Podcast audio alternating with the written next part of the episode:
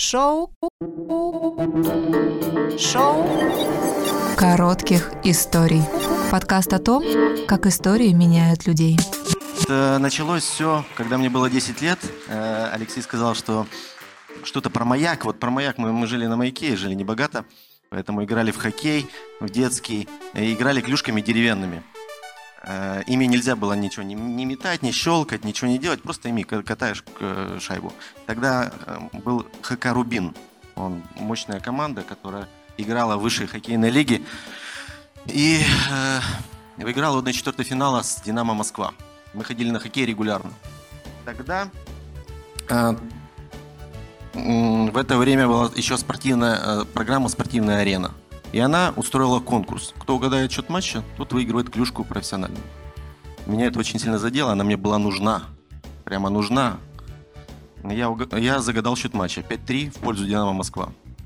Мы пошли на хоккей, как всегда, с отцом. А, вы знаете, в хоккее три периода. Два периода, и ХК Рубин ведет 3-2. В перерыве я встал, вышел и сказал, Бог, вот если ты есть, у меня эта клюшка будет.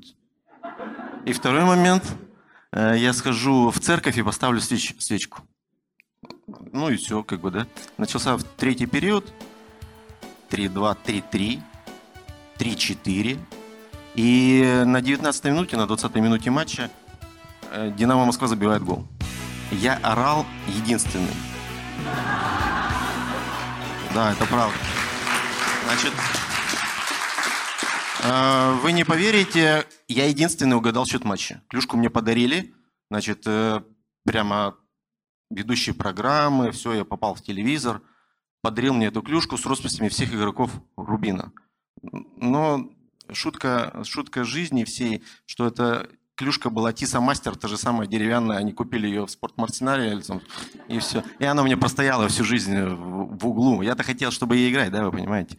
Значит, прошло очень много лет, это там 10-11 мне было. Потом я учился, это была присказка, сказка сейчас начинается. А, я учился в Москве в хирургии в одном очень хорошем институте РНЦХ Амбеди Петровского. А, второй год ординатуры. То есть я ординатор, да, я резидент, я не врач. Ну, у меня были хорошие позиции как ординатора. В общем, второй год. Пятница, большая серьезная операция, оперирующий хирург отменный. Э, он оперирует, и, к сожалению, так получилось, что он уезжает домой. Не, не домой, у него была путевка в санаторий, и ему надо было раньше уехать. Никогда он этого не делал, а вот тут такая ситуация случилась. Э, мой друг, он дежурил. Я был вместе с ним. Вечером пациент заболел, точнее, начал умирать. У него остановилось сердце. Мы прибежали в реанимацию, начали реанимационное мероприятие, непрямой массаж сердца, э, очень драматичная ситуация – дежурил ответственным хирургом другой уважаемый человек, э, уважаемый врач. Ну, какое-то время реанимация, и он сказал, все, мы как бы заканчиваем, пациент умер. Э, к этому времени я уже был такой наглый, что сидел сказал, нет, мы продолжаем. Я пока, пока он не остановится, мы будем работать. Мне никто не смог возразить, потому что как бы это неэтично, да? Мы взяли этого больного в операционную, а, тот дежурный врач, который был основным, и он сказал, ну, попробуй, как бы бесполезно. В операционной мы с моим другом, ординатором второго года, начали операцию, непрямой массаж сердца, как бы очень драматично на самом деле. Я могу эту историю сказать 40 минут, 50 минут, для, особенно для хирургов. Но не суть. В общем, не могли мы ничего сделать, он останавливается, мы продолжаем, останавливается, мы продолжаем. Тогда я отошел в угол операционной и сказал, Бог,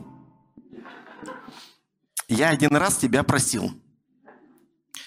Вот если ты есть, а ты есть, извини, что на ты, э, он выживет, и у него все будет хорошо. Я обещаю тебе, что эту историю я буду рассказывать всегда при удом, любом удобном случае. Ты меня услышал? Все, поехали. Вот я вам э, говорю правду, это вот э, один в один слова. Э, это было, ну, потом уже, да, там, уже я, когда задумываюсь об этом, я понимаю причину этого. Ну, мы начали оперировать, сердце начало работать почему-то. То есть это не, не так, кто там начало работать и все. То есть мы еще там час работали, одно, второе. Но в итоге нам удалось зашить этого пациента, переложить на, на стол, перевести в реанимацию. Это был уже подвиг для него, для пациента, на самом деле. А на следующее утро, это была пятница, а в субботу мне нужно уезжать в Тюмень, улетать. Дежурил мой друг, я улетел в Тюмень. Первое, что я, когда прилетел, я ему позвонил, спросил, Миш, как больной? Он говорит, слушай, живой? Три с половиной литра кровопотери по дренажам. Ну, пока живой. Я говорю, ну, интересно. В обед я ему звоню, ну что, Миш, как дела? До сих пор живой, кровотечение остановилось. Как интересно. Звоню вечером в субботу, говорит, ну как, Миш, дела? Живой. По дренажам ничего. Препараты, которые поддерживают кровообращение, выключены. Сердце работает само. Очень интересно. Воскресенье. Утром звоню. Как пациент? Слушай, он проснулся в сознании. Ну, чтобы вы понимали, остановка кровообращения – это когда сердце не работает, и ты начинаешь массаж. У него массаж был 27 минут. Не, не работало сердце вообще. А, в понедельник этого пациента перевели в отделение полностью без какого-то неврологического дефицита. Он был в сознании, ну, то есть в отделении, да. На десятой сутки он выписался из стационара. Живой, здоровый, без каких-либо осложнений. Фамилия его зовут Юн Чан Хва.